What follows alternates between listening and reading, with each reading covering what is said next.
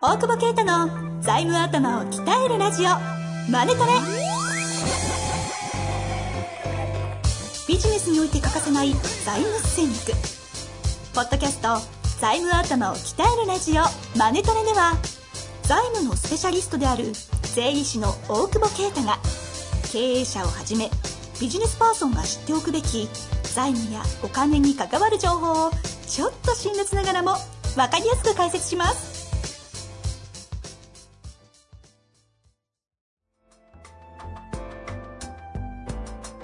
こんにちは、遠藤和樹です。大久保啓太の財務頭を鍛えるラジオ、マネトレ。大久保先生、本日もよろしくお願いいたします。お願いします。さあ、行きましょう。行きましょう。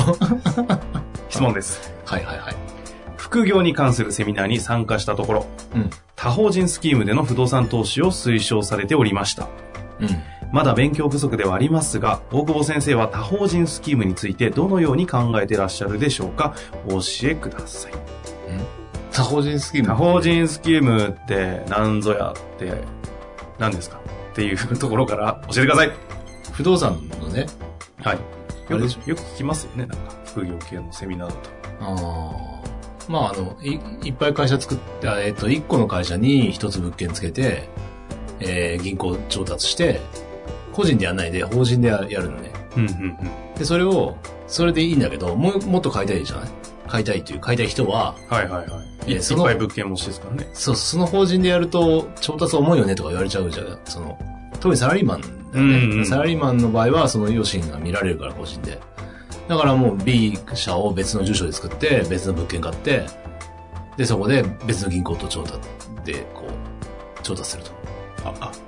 要は、一物件に対して一法人そでう、そうそう。一銀行とですか？そうそうそうそう。全部銀行、法人によって違うと。そう。で、言わないんだよね、多分。え、び、微妙じゃ、ん？言わない。言わないんだと思う。あ、なるほど。だから言う、言う、あ、要はだからさ、うん個人の余震じゃないので、法人別々でやっとけば、法人見るから、バレ、そうそうそう言ってしまえば言葉いいのか知りませんが、バレないんで、そうそう。融資やりやすいからってことですか？そうそうそう。だから、これ超グレースキームではないんでしょうか？多分ね。ここまで聞くと。いや、そうじゃない。で今日悪い話するの？いやでもね、あの、いやだ質問が来ての、あれだよね。結局、一つはやっぱその、増やせないから、そういう意味では、それは、やってる人は多いよね。うーん。ただ、えっ、と、銀行がね、統合されていくから、バレちゃう時あるよ。最近ね、うん。よくその話されてますそがれは重々考えて、こことここは絶対組まないよね、みたいなところで選んだ方がいいと思うけどね。あやん、やんならって言っちゃいけない、これは。北海道と沖縄でとかそういう話ですか。そうそう、まあ、物件が違うんだったらね、うんそれもまあできるけど、あの、まあそれでバレちゃうっていうかね、こともある。ただ、うん、え、統合されて、合併して、うん、まあ当然、そのなんだ、A 銀行、B 銀行にやってたけど、A 銀行が C 銀行になっちゃいましたみたいな。うん。そうすると情報が厚々になるんで、そうそうそう。おいおいお前ら、お前と、平星とかね、最近ね、みね 平星もね、東京の。平星って、いい名前ですね。え？え？いい名前だなと思って。キララですよ。イメージキャラ。キララ？かわいいな。キャラクターいるんですっけ？かわいいな。き、きら、平星銀行。ねはい。うんいい名前ですね。いい名前ですね。いい名前ですね。だからね、その、いやいやいや、え、それでもバレ、バレたらって言い方変ですけど、どうなるんですか？返せって言われるところもあるんじゃない？嘘ついてたら。だから、嘘ついて借りちゃうってことだから。他で借りてませんとか言ってる。そうそうそう。借りてるって言って借りたらいいんじゃない？別に。その時に他法人する必要があるかって問題はあるけど、ええですね。ただやっぱりその、余震が少ないから、その、うまく、どんどん物件を増やすには、ちょっと、なんていうか、ス一社ではスピード落ちるから、うんややむなしってことやってんだと思うんだけどね。もっと悪いことを言うとあれだよね。あの、高く買ったように見せてね、お金返してもらって、次の物件の頭金作るみたいな。今日悪い回でいい？俺は進めてないよ。今、今のどういうことですか？ね高く、要は銀行融資を3000万受けると。はいで、本当は2500万で買うんだよ。はいはいはいはいだから契約書は3000万になってんだけど、はいはい。あの、それを、だから500万後から売り主から返してもらうみたいな。ん。いや、俺はやんないよ、絶対に。そう、関係性が、でもそ、そうやって次の物件の頭金を作って、あ借りて、また同じやるから、まあだから、オーバーローンにはなってくるはずなんだけど、あ。はいはいはいはみたいなのをい。やってる人もやっうん聞く、聞くよね。聞くんですね。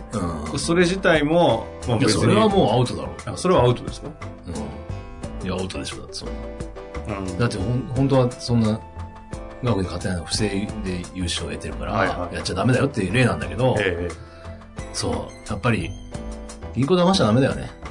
えお、お、いやいや、本当に。はい。だから、そもそも人騙しちゃダメですけどね。いや、まあそうなんだけど、そうなんだけど、はい銀行は役だとか言ってるから、なんええかさ、そうか、なんかちょっといいんじゃないかみたいな思うかもしれないけど、うんうん。あともう再生の時はだってあれすごかったもんね、あの、銀行ごとに決算書があるみたいなね。銀行ごとに？ああ。なんかすげえ決算書あんのよ。はあはお尻みたいなところにさ、ええ商工中金用とかさ、うんなんとか銀行って全部書いてあ。なんだ俺っつったら。全部変えてるんですか、銀行用に。うんでも申告書は1個じゃん。はいはい。要は申告してるのと合ってなきゃいけないから、ええだから PL は同じなの。で、BS も、えっ、とね、同じだったり違ったりするんだけど、あの、例えば、A, A 銀行からさ、3000万借りるじゃん？例えば、同時にさ、5, 年とかでさ、2個借りたらさ、1個借りれ消してもさ、わかんねえじゃん、みたいな。同じだから。え、本当は A と B 載せなきゃいけないんだけど、はいはいはいはい。A だけ載せてて、B 載ってなくても、A、それは A 銀行に出すのよ。うーん。で、B 銀行が、は、そうな、B だけ B だけの方だそう。そうするとお金が増えてるように見えるから、粉飾できるんだよね。やばいっすこれ、ね。俺、俺もびっくりしたよ。その、若い時見た時、すげえこと考えんだと。それスキームでも何でもないですけどね。スキームでもなんでもないけど、だからその、あれだったよね。最後、まあ、右再生だったけど、それすごいですね。債権者集会の時は揉めたよね。あんなにメンチ切られたの初めて。俺じゃないよ、やったの。再生で入った時にもうあったんだよ。何期目だっけな。それもだから悪く、だからあれ、計画的だったんじゃねえかなと今になったら思うけどさ。なんか、3、4期ぐらい若い時にそんなことやってるから、うんうん。本当は隠しなんじゃないかみたいなそんなのを20代の若い頃に目の当たりにねしてって。え。ああ、はめられたな、あのじじいにって今思うけどあさ。あ、それでこうなっちゃったんですね。うるせえな。最近、最近悪口多くない悪口じゃないですよ。私なりの事実です。いやね、世の中悪いやつばっかだ。だから、あのーわかるけど、はいだからややりたいのもわかるけど、その、うん、やんな方がいいよって話だよね、一つはうね。んだから、あ、でやるなら、うん。うん。あの、まっとうに、ちゃんと銀行に行って、そうそう。ただそれやったら多方針スキームの意味ないのか。そう意味ないけど、だからそれで貸してくれないんだったら、やんな方がいいんだよ。うん。だって過剰なんだから。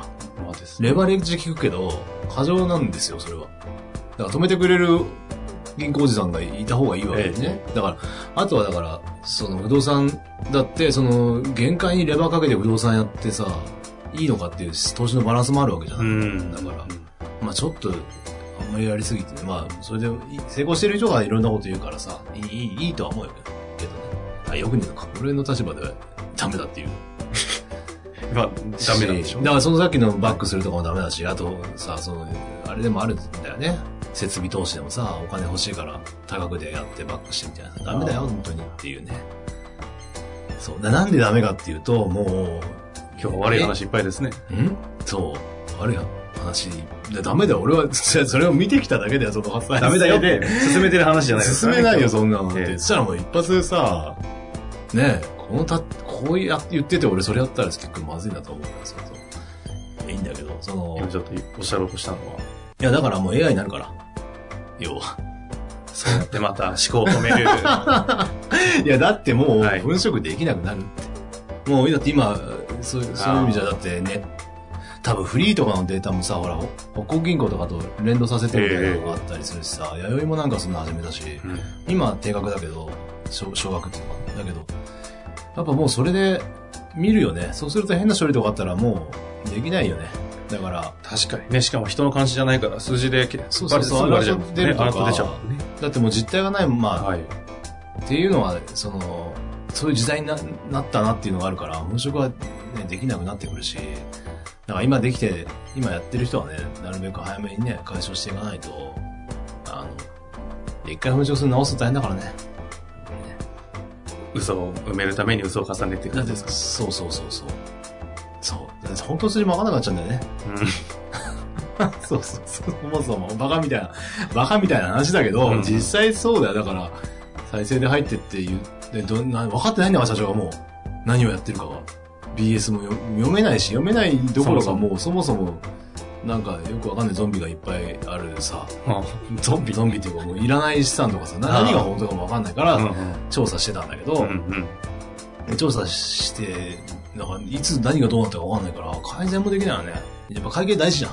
まあ、逆に、あれだけどさ、俺過去のデータ分析することだって大事だから、ええそれもわかんないから。そっか。そそそれが自体が嘘だから。そうだ、現実が取れないね現実をちゃんとね、もう、うんあの、抑えておかないと。しちゃダメだけど。そう。なので、まあ、あんまりその、よ、騙せない時代になってきてるから、うんうん今からやるんだとして、それこそ、それこそ総合もあるから、ちょっと危険かなっていうのはかなり、あれなんですね。この多法人スキームっていうとちょっと、音かっこいいじゃないですか。うん。なんか、多法人で、なんかなんかそういうスキームあるのかなみたいな。